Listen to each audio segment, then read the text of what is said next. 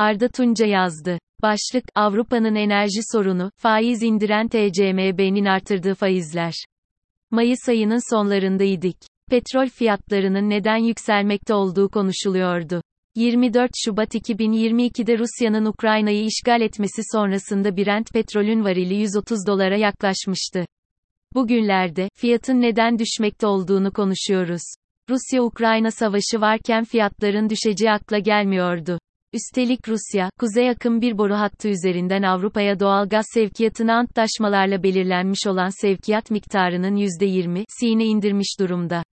Yani, arzda kısıntı söz konusu ve dolayısıyla fiyatların yükselmesi gerekiyor. Bugünlerde petrol fiyatları Rusya-Ukrayna savaşının başladığı günlerdeki seviyelerin dahi altına inmiş durumda. Son günlerde ortaya çıkan fiyat düşüşünün temel nedeni küresel durgunluk beklentileri. Son bir hafta içinde, küresel durgunluk beklentilerini perçinleyen iki gelişme oldu.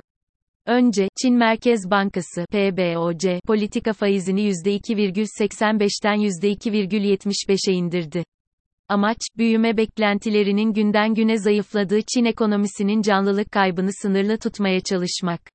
Ardından, Amerikan Merkez Bankası'nın FED Temmuz ayı toplantısının tutanakları ilan edildi.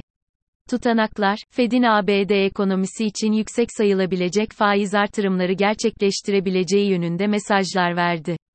Dolayısıyla, tutanaklardan çıkan mesaj da küresel durgunluk beklentilerini perçinleyen türden oldu. Tutanaklar, Temmuz itibarıyla %8,5 olan yıllık tüketici enflasyonu önemli ölçüde düşmedikçe faiz artırımlarının süreceğini anlatıyor.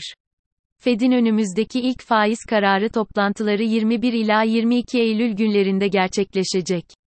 Önümüzdeki hafta ise, Fed Başkanı Powell'ın Fed'in gelecek günlerdeki politikalarını bir kez daha anlatmasına olanak tanıyacak yıllık toplantısı var. Toplantılar her yıl ABD'nin Jackson Hole kasabasında gerçekleşiyor.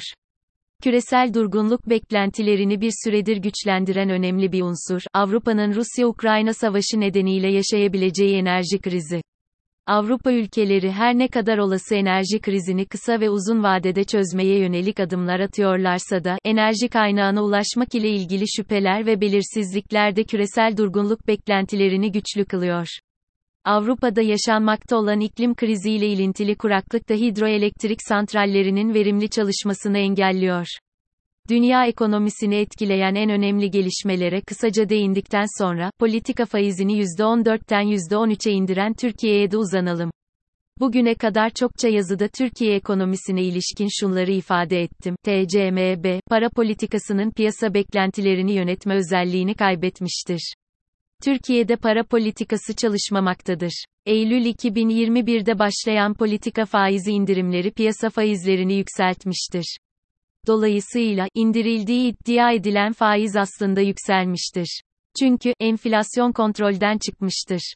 Para politikasının yerine, özellikle Bankacılık Düzenleme ve Denetleme Kurumu'nun, BDDK, üzerinden para arzı kontrol edilmeye çalışılıyor. Bu uygulamalarla enflasyon düşmediği gibi, yüksek dolarizasyon düzeyi sorunu da çözülemiyor. Tutarsız ve kuralsız uygulamalar Türk lirasına güven getirmiyor. Böylece, parasal istikrar sağlanamıyor.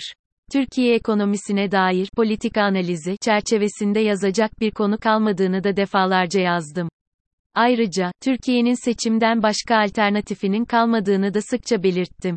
Politikasızlık koşulları hane halkı ve firmaların ekonomik mücadelesini son derece güçleştiriyor. Bir merkez bankasının para arzına yön veremiyor ve enflasyonist beklentileri yönetemiyor olması belirsizlik yaratıyor. Belirsizlik, vadelerin kısalmasına neden oluyor. Bankaların üzerinde BDDK tarafından oluşturulan baskılar söz konusu. Bankaların müşterilerini döviz hesaplarından kur korumalı mevduata KKM belli ölçüde yönlendirememesi ceza ödemelerine neden oluyor. Bu cezayı ödememek için bankalar müşterilerine promosyon yapmaya başladılar.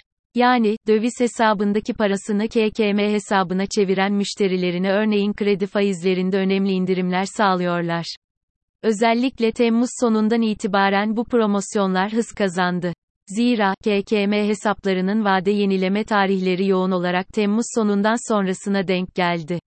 Kredi piyasası son haftalarda önemli ölçüce sakinleşti. TCMB'nin Eylül 2021'den itibaren indirdiği politika faizi piyasa faizlerini artırdı. Çünkü, risk primleri yükseldi.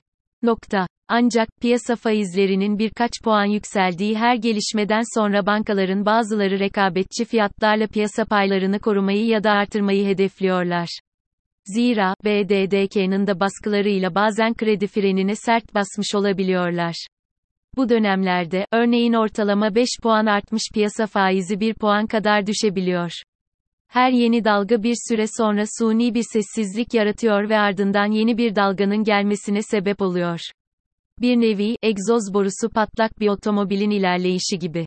Yükselmiş faizlerle piyasa bir süredir sakindi. Bankaların arasında rekabet başlamıştı. Politika faizinin indirilmesiyle iç ve dış piyasalar Türkiye ekonomisinin seçimden önce toparlama olasılığının olmadığını bir kez daha anlar. Kur yükselir ki yükseldi. Bu da enflasyon demektir. Türkiye ekonomisi ile ilgili teknik konuları ele almaya, tavsiyede bulunmaya bir politika yolu göstermek anlamında gerek kalmadı. Konunun ideolojik olduğunu da defalarca yazdım. Nasılsa piyasa fiyatlarını da Allah belirliyor çünkü. Değil mi?